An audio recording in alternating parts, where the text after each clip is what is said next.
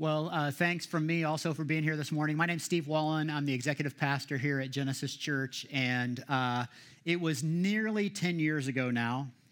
In October of 2010, I was sitting in a friend's basement, and our lead pastor, Paul Mumal, came up to me and said, um, Steve, I was out running today, and I think the Lord told me that you're going to be our next staff member. I, laughed at him because I know that sometimes when you're running, your mind does crazy things, right? Uh, you hear strange thoughts, you think strange thoughts, you hear strange voices in your head. And uh, I laughed at Paul and I said, haha, uh, it's not me. I'll help you find the right person, but it's not going to be me. Because at the time, uh, I was working for a company that I love very much.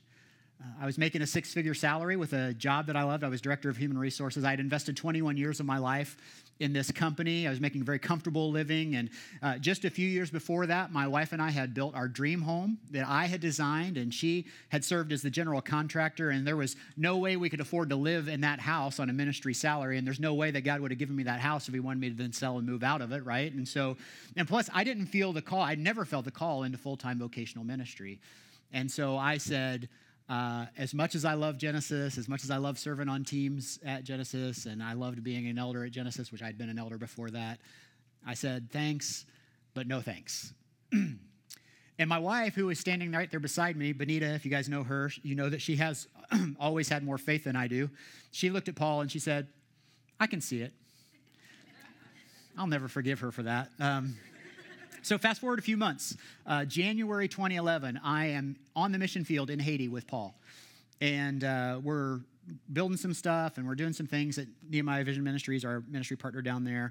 And this woman comes on campus, beautiful woman, and she is in a wheelchair and one of those hand crank wheelchairs. And it's really hard to get across the gravel in this thing anyway, but her chain keeps popping off and she can't figure out what's going on. And I look at it and I'm a bicycle guy and it's exactly like a bicycle, so I know what's going on, so I'm able to fix it. And because I fixed her uh, her wheelchair, she invites me into her home. And so our team is there, and this uh, woman invites me into her home, and her kids and her grandkids are living in this home with her. And I walk into her home, and it's about uh, 10 feet by 12 feet. It's about the size of my guest bedroom in my house. And she has seven relatives living with her at the time. And uh, the Lord spoke to me in that moment and said, You have rooms the size of this woman's house in your house that you never go into. And uh, the Lord grabbed a hold of my heart in that. And so a couple weeks later, I'm back in the United States. It's January, still the end of January 2011, and I'm uh, before work in the morning. I'm having quiet time in my basement. I'm reading my Bible and I'm praying. And as clearly as I'm speaking to you right now, I heard the Lord say to me, You need to sell your house. That was all He said. You need to sell your house. And I was like, who is this? Uh, because I know there's no other people in the basement. And uh, so I finished my time with the Lord and I go upstairs and my wife said, How was your quiet time? And I said, uh, It's good. Um, I think we're supposed to sell our house. And she said, uh, Did the Lord tell you that? I said, Yeah, I think he did. And so she said, Okay. And so um, Later that week, we called a realtor and we put our house on the market. This January 2011. January, February, March, first half of April. We not only don't get an offer on our house, we didn't have a single showing, not one showing. We reduced the price a couple times. Our, my realtor said, I've never seen anything like this. I don't know what's happening. She said, I know it's a tough time in the housing market, but this, this has never happened. And so I, I was getting angry. Like, Lord, I thought you told me to sell this house. Why is it not selling? I, I don't know what to do next. And so one morning in April, I'm in the basement, I'm praying and reading my Bible. And uh, the, the Lord spoke to me one more time and he said, You need to quit your job. And I thought, uh, I need to quit coming down here because our, our new house doesn't have a basement in it, and there's a reason, okay? Um, no, I said, God, that's not how this works you don't just go in and quit your job. We sell our house, I'll get a new job, and then I'll go quit my job. Right? Do you ever just give it to the Lord when you're praying? Do you ever do that? You should do that sometimes because he, He's a big God. He can take it. He can handle your harsh words, all right? And so I'm just giving it to him, and he said, I need you to quit your job. And so I walk upstairs, and my wife said, How was your quiet time? And I said, I kind of like this, my, hand, my head in my hand. I said, um, I think I'm supposed to quit my job. And she goes, Did the Lord tell you that? I said, Yeah, I think so. It's not something I would have come up with. she said, No, that's not how this works. We have to sell our house, and then you go get a new job, and then you quit your job. I said, That's what I told him. but he didn't listen.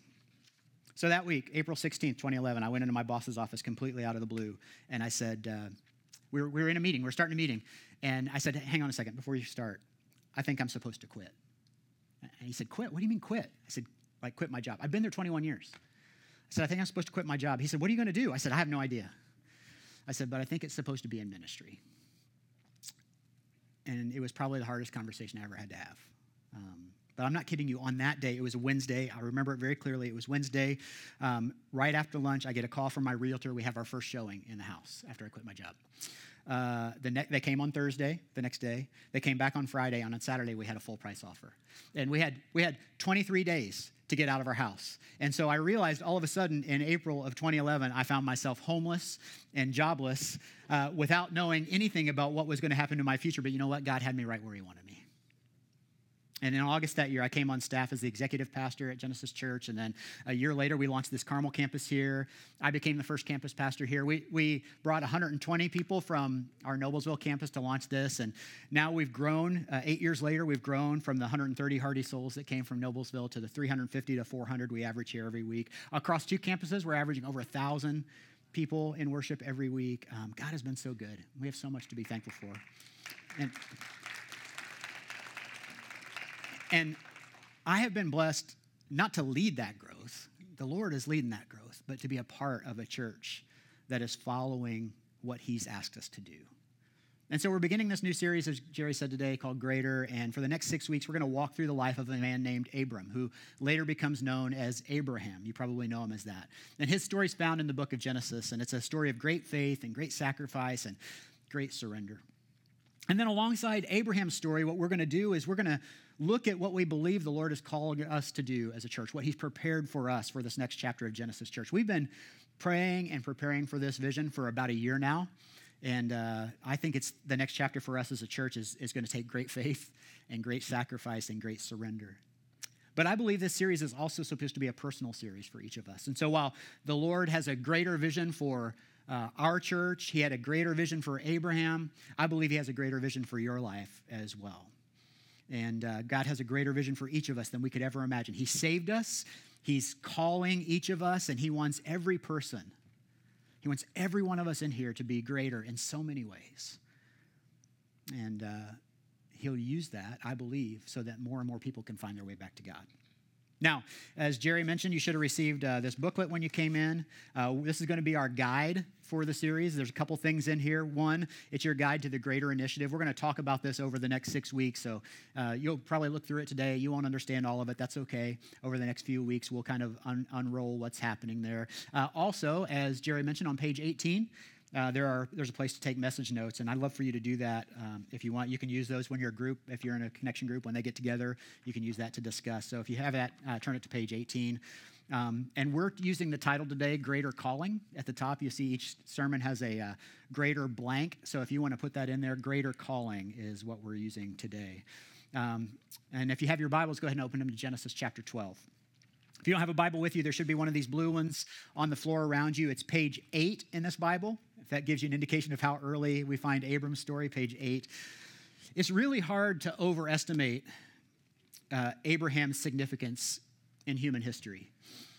Uh, three major faiths today Judaism, Islam, and Christianity all claim Abraham as kind of the father of their faith, as one of the founders of their faith.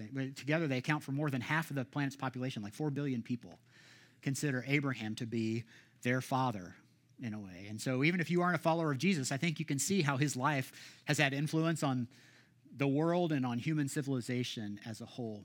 And personally, I love the story of Abraham because he was a man who followed God by faith. Hebrews 11 uh, calls Abraham out specifically as following by faith. And because of that, he experienced greater things in his life. And he's going to be a great example for us in this series because his life and calling provides a picture of how God wants to use every one of us. And so Genesis 12 takes us way back uh, to a time where virtually no one believed in the one true God. The, the moral condition of the planet was pretty grim, and instead of seeking to know God, everybody had their own superstitions and they kind of wrote their own moral code. And the Creator God could have decided just to shut it all down. In fact, at one point, he almost did with Noah, if you read that story just a couple chapters back. Um, but God is rich in mercy.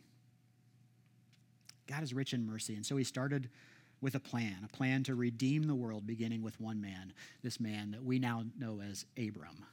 Scholars believe that Abram and his family lived around the early Bronze Age, about 2,000 years before Jesus, in a thriving culture known as Ur of the Chaldeans. You can see it on a map right here.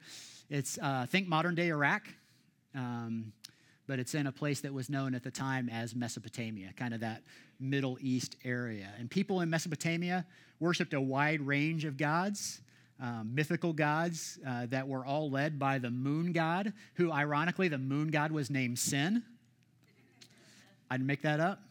Um, and they regarded sin as the Lord of heaven. And like his relatives and neighbors, uh, Abram would have also worshiped these false gods. And, and even so, the one true God decided to appear to Abram one day and give him a vision for something greater. We'll start in Genesis 12 1. So if you have your Bibles there, it says this The Lord had said to Abram, Go from your country, your people, and your father's household to the land I will show you.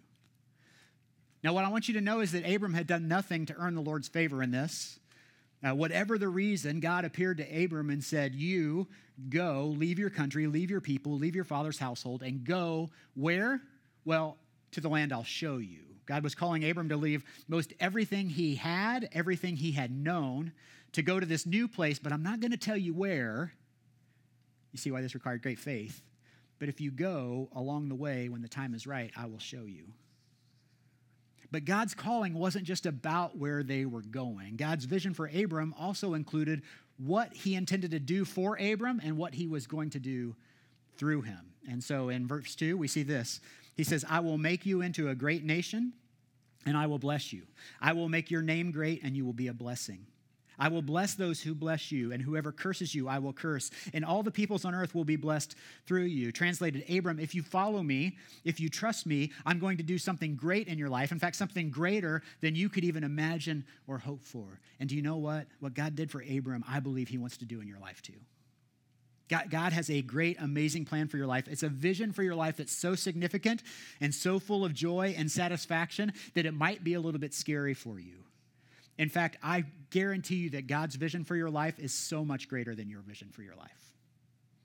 So, fast forward from Abram's life, about 2,000 years later, and this baby named Jesus would be born from one of his descendants. That's one of the cool things about Abram's uh, promise that he got from God. He said, you will, you will be made a great nation and a great people. And out of that great people came Jesus. And now, another 2,000 years later, that promise is passed along to us, to you, and to me. And if you call yourself a Christian, you have a part to play in God's redemptive plan for this world. Like Abram, obeying our calling is critical in helping people find their way back to God. And so, as we step into this greater vision, uh, greater series as a church, and this vision for our church, we need to first stop and consider that Abram's calling forces us to answer at least two questions for ourselves. And so if you, if you are a note taker, go ahead and write these questions down. The first one is this Who am I following?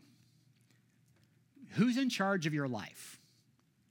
Who is the one that sets the ground rules in your life? Who is the one uh, that gets to decide what you're doing next? Is it you or is it God? Now, if you're a Christian, you know what the answer should be. But what is the answer really in your life? Because trusting God means surrendering every part of your life to Him. Go back to Abram's story and look at the command God gave him again. The Lord had said to Abram, Go from your country, your people, and your father's household to the land I will show you. God didn't give him all the information up front. Abram had to have faith. It's like God looks at Abram and says, Hey, trust me and follow my lead. That's what faith is, right? Trust me and follow my lead. It's putting our hope and confidence in God that he's he knows the way. It's choosing to live under his leadership and under his authority. And sometimes guys that's really frightening. I mean in my story i think that's why god had to give me one step at a time. He knows he knew that if he showed me the whole picture i probably would have shrunk back from it and probably would have said no or been too afraid to take the first step. I mean just think if god had said hey in the next six months I want you to quit your job, take a pay cut, go work for the church, sell your dream house, move to a new school district, and reevaluate your whole future and everything you find security in. Uh, that's a no from me, right? so he didn't. In his gentle way, he only showed me the next step and waited for me to be obedient to it. And believe me, I'm in no way comparing myself to Abraham, but that's what Abraham had to do. And make no mistake, he wasn't perfect either. He's no, no superhero. Uh, the man made plenty of mistakes, and we'll talk about those over the next uh, few weeks. We'll see some of those mistakes. But Abraham had to make a very personal decision, a decision that impacted his entire family, and in fact, generations of his family. He had to say yes to following God. And the same is true for you. And the same is true for me. We have to make a personal decision to follow God today, tomorrow, and every day after, for that matter. I mean, you may have made a decision at one point in your life that I'm going to follow Jesus, but don't you have to manage that decision every day? When your circumstances get hard, when something comes along, like, am I going to follow God through this thing, or am I just going to try to find my own way? Maybe that's just me, but I gotta, I gotta make that decision. I gotta manage that decision on a regular basis. I need to say yes to following God. He's got a greater vision for every one of us. And our willingness to say yes to Him will determine where we end up in life. There's another question that Abram's story forces us to answer, and it's this Where is my security? The question of security for Abram was huge because God wasn't just calling him to a new life in a new place. He wasn't just calling him to something new, to add something to his life. Like sometimes when we think about following Jesus, we think, yeah, if I could just add a little Jesus to my life, that would be a lot better. That's not what he's calling him to. He's, he's not just calling him to uh, change his morality or like maybe live a little nicer life. He's calling him to a whole new life. I mean, in those days, family and property were everything. You didn't have bank accounts and stocks and bonds and 401ks uh, for, your, for your security, for your investment. What you owned was the land that was passed down from generation to generation to generation and the livestock that was housed on that land. So, in that light, think about what this calling meant for Abram. I love how author Sandra Richter says it. She put it this way She said, in other words, leave everything and everyone that makes someone in a patriarchal society secure and trust God for a new identity and a new place. Take a moment to translate this into your current economic and social situation. You leave your job or your house, your job, your friends, your church, your relatives, abandon your inheritance, a 401k that will not transfer, and maybe even the equity in your home. And go somewhere where you don't speak the language, you have no business contacts, friends, or relatives, and trust God to make a new place for you. This was a very tall order indeed, especially in light of the fact that we have no evidence that there was any prior relationship between Yahweh and Abram. Now, if you're going to truly follow God and believe Him for greater things in your life, you're going to have to ask yourself can I find my security in God? Or am I going to find it in something else? And can I tell you where most of us uh, in the U.S., especially in the suburbs, where we find our security? It's in money, right? Isn't it true? The power, the influence, the security that money has on us, uh, it impacts us all in different ways. I mean, for me, money was the one thing that almost stopped me from following God's call in my life. I've got this job that pays too much, I've got this house that costs too much. There is no way, God. And so, what did God do? He said, You need to get rid of that. You need to get rid of that. Those are the things that are stopping you from following me. And because of its influence over our lives and the so called security we find in it, we, a lot of us see money as a thing to collect, right? We, we hoard it, we, we save as much as we can, uh, we spend what we want, but then we save the rest and we keep it. And then when, when we're all done with our lives, we pass it on to our kids or our grandkids when we're gone. But that's not how God sees it. Psalm 24 reminds us that the earth is the Lord's and everything in it the world and all who live in it. In other words, He blesses everything that I have, everything that you have, it all belongs to the Lord. And when you adopt that as your mindset, uh, this idea of following Him becomes a lot easier. You know, He blesses us not so that we can accumulate and consume, but so that we can be a blessing to others. Look back at what He told Abram, verse 2. He said, I will make you into a great nation and I will bless you. I will make your name great and you will be a blessing. I will bless those who bless you, and whoever curses you, will, you will, uh, I will curse, and all people on earth will be blessed through you. And then look in the New Testament. what the Apostle Paul wanted to teach Christians about money in 1 Timothy. He said, Command those who are rich in this present world not to be arrogant or to put their hope in wealth, which is so uncertain, but to put their hope in God, who richly provides us with everything for our enjoyment. Command them to do good, to be rich in good deeds, and be generous and willing to share. In this way, they will lay up treasure for themselves as a firm foundation for the coming age, so that they may take hold of the life that is truly life. Now, when you read that verse and you think Paul is talking to rich people, you may think, well, he's a good thing he's not talking to me because I'm not rich. But the truth is that all of us in this room are rich from a worldly standard. And, and for those of us who have hope in Jesus, we are so much richer than we can imagine. And to paraphrase Spider Man's Uncle Ben, with great wealth comes great responsibility. God has a vision for your life. He has a vision for the way you live. He has a vision for your livelihood. He has a vision for the way you view and use the financial resources He's given you, and that's why He's trusted them to you. And He's trusted them to you, and you, Genesis Church, have proven worthy. I mean, as a church, you are part of a very generous church because of your generosity, the church is able to be generous to others. Just give you a couple of examples. Because of your generosity last year, we were able to give away nearly $200,000 to help meet the very real physical needs in our communities and around the world. Places like Myanmar and Albania and Haiti and the east side of Indianapolis are better off today because of your investment in Genesis Church. Because of your generosity, we were able to send 110 middle and high school kids to camp or to a mission trip in Haiti last year. Because of your generosity last year, we were able to uh, t- train and equip over 360 adults to make disciples through connection groups here at Genesis. We provided food for IPS students over spring break. We provided backpacks and school supplies for students in Hamilton County, and nearly 700 items for our friends without homes in Indianapolis through Food for Souls. And we're just getting started. Because just like God presented Abram with a choice, he presents us with the same choice. We can hold on to what we have and live a really comfortable life, or we can trust him and live with open hands and believe that he has something greater for us a whole new way of life. Now, I told you this series was about something greater that God has for your life as well as for our church. And I want to show you, at least introduce you to the greater vision. We've put together a video uh, to share this with you. Take a look. Helping people find their way back to God.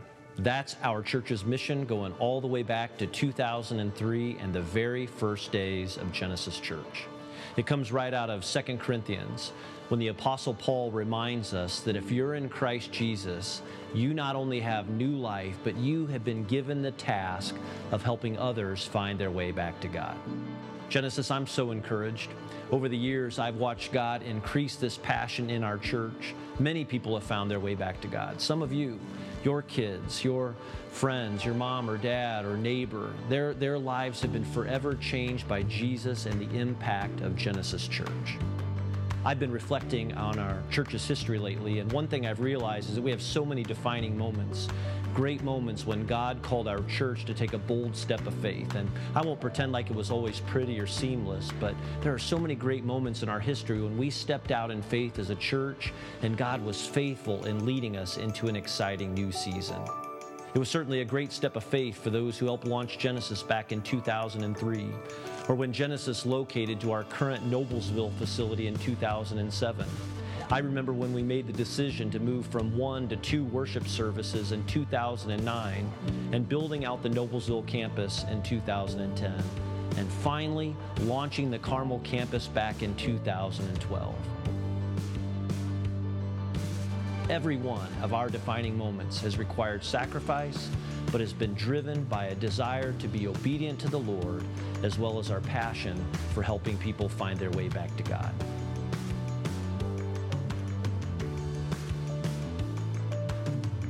I'm so grateful we took those steps of faith as a church. Do you know what? We can't stop now. There's more to do. Even right now, there are far too many people around us who are lost and far from God.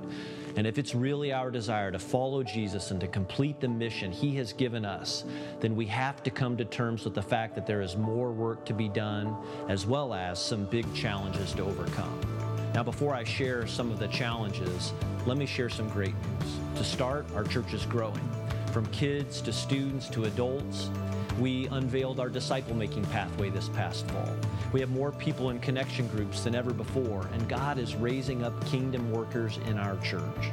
As much as we have to celebrate, the fact is that we find ourselves with some really big obstacles holding us back from moving forward. But just as we've done in the past, it's important that we trust the Lord to lead us in overcoming these obstacles because as long as there are people far from God, we have work to do.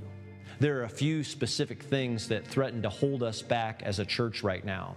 To start, the lease on our Noblesville facility expires in October of this year. We can stay if necessary, and we'll likely need to for a short time, but the truth is that we need a new home, a more permanent location.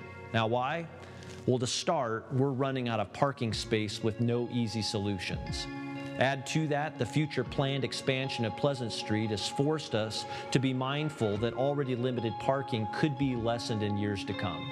But it's more than parking. The, the fact is that leasing a building, especially an older building, restricts us from doing some things that we believe are important if we want to keep reaching others. Listen, it'd be much easier to stay. I've thought it from time to time over the past year, but every time I've started to think we should stay, I hear the Lord saying it's time. It's time for us to go. And so the Noblesville facility is certainly our biggest challenge right now, but let me also add that we continue praying about the future of our Carmel campus.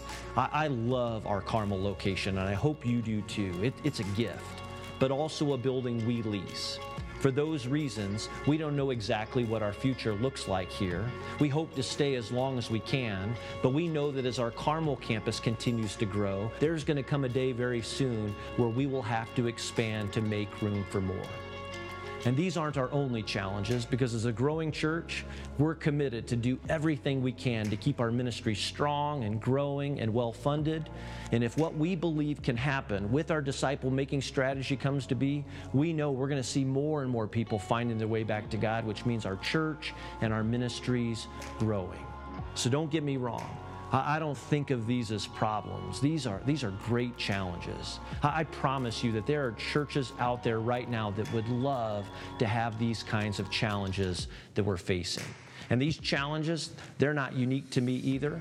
Uh, your staff feels it, your elders feel it, many of you feel it. And that's why I believe that God has been preparing us for this moment together. And so, Genesis, I believe that we stand on the verge right now of another defining moment, maybe the greatest moment we've faced so far. And for those reasons, it's time for us to take a greater step of faith and follow God into what I believe is going to be an exciting new season for Genesis. It's been about a year now since our church leaders acknowledged together that God is preparing us for something new, a two year journey we're calling greater. Because the truth is that God has something greater for Genesis, a greater vision that we could ever hope or imagine for.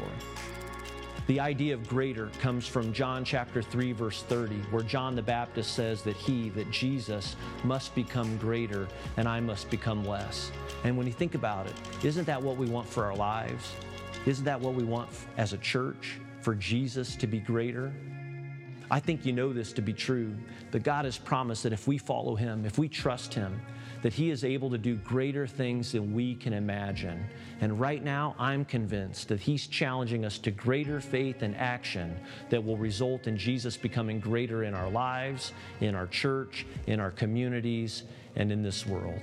And so that's why I'm excited to say that we're about to go after the biggest thing we've ever attempted for God. And I'm telling you up front that it's going to take every person, every single one of us, to go all in for this greater vision.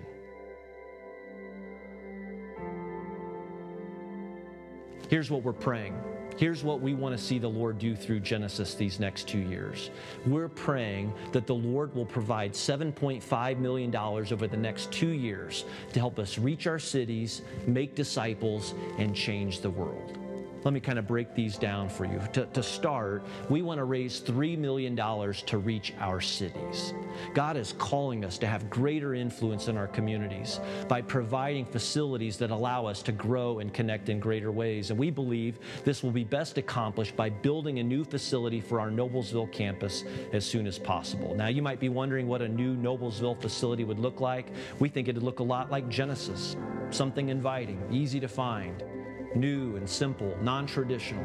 And we're dreaming about a building that could be a resource to the community, something open to our neighbors seven days a week, a facility that would provide needed space for worship, our growing Gen Kids and student ministries, as well as other things. I want to stress that while the primary building project focuses on Noblesville now, there's a really good chance that we're going to be having the same conversation concerning the Carmel campus and additional Genesis campuses in the near future. And so, just as I'm asking those of you from the Carmel campus to participate for the sake of our church today, I'll be asking our Noblesville people to invest in Genesis Carmel now as well as in the future because we're one family. We are one church together. But the greater vision is more than a building. We also see this as an extremely important opportunity for our church to grow together in generosity and continue making disciples. Right now, God is using you and the ministries of this church to make an eternal impact in people's lives. And so, in addition to the $3 million for a facility, we are also asking the Lord to provide $4.2 million over the next two years so that we can continue funding for things like Gen Kids and GSM, pay the electric bill and the leases on our facilities. $4.2 million over two years provides scholarships for things like Spring Hill Day Camp, staff salaries, resources for ministry partners and missionaries, as well as things like bagels and coffee on Sunday mornings. It's important that you see that our $7.5 million goal over two years provides $3 million for a new Noblesville facility and $4.2 million for two years of regular operating expenses. And one more thing in addition to reaching our cities and making disciples, we also realize we have a great opportunity to change the world with our generosity beyond Genesis. This greater vision allows us to give an additional $300,000 away above what we're already giving as a church. Right now, we're praying for how those gifts might be used. And we get really excited when we think about ministry partners like ICF Church in Albania. A formerly communist nation, Albania had zero churches and four known Christians in 1991. But God is moving in Albania through many churches today, and ICF Church is a big part of it. In fact, over the past nine years, ICF Church has helped to start 74 new churches in Albania. They currently have around 200 people in their church, and they desperately need more space. And so we want to help them find a bigger home so that they can continue growing with their ministry and influence. Add to that, we also see this as an opportunity to be a blessing in our own community. Because I don't know if you realize this or not, but homelessness in Hamilton County is on the rise. For example, one of the things we've learned from Noblesville schools is that there are currently over 100 homeless students in the Noblesville School District alone. And this is one of the many issues our local schools face and are trying to address. And so, wouldn't it be great if God could use Genesis Church and if our generosity could be a solution for some of the growing needs in Hamilton County right now? And finally, we also love what we see happening with adoption and fostering in our church. God's doing something really special in so many of you. I, I once heard someone say that there won't be any orphans in heaven. Why should there be orphans on earth? And so, what if a portion of this $300,000 could be used to help with adoption and fostering through our own church right here in our own community? Genesis, that's the greater vision.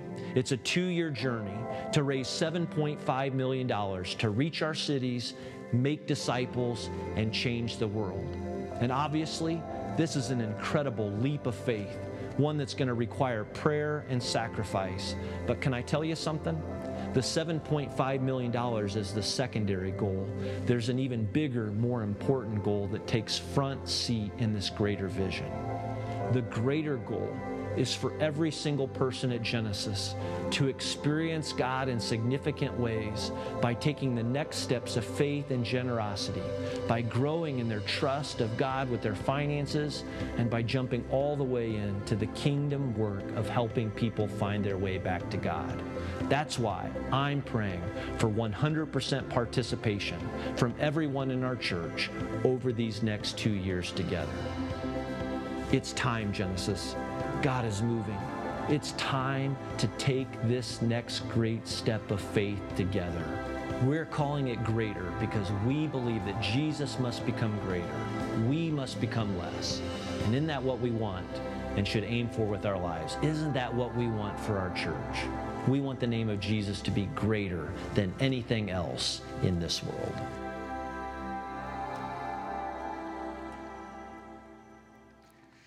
Well, that's a really quick outline of the greater vision. We're going to spend some time over the next six weeks unpacking some more of those things that Paul talked about in those three buckets the uh, reach our cities, make disciples, and change the world. But I, I hope that gets you excited. I, am really excited about it. I, we've been thinking about it for a year praying about it for a year. We've been wrestling with it for the last few months.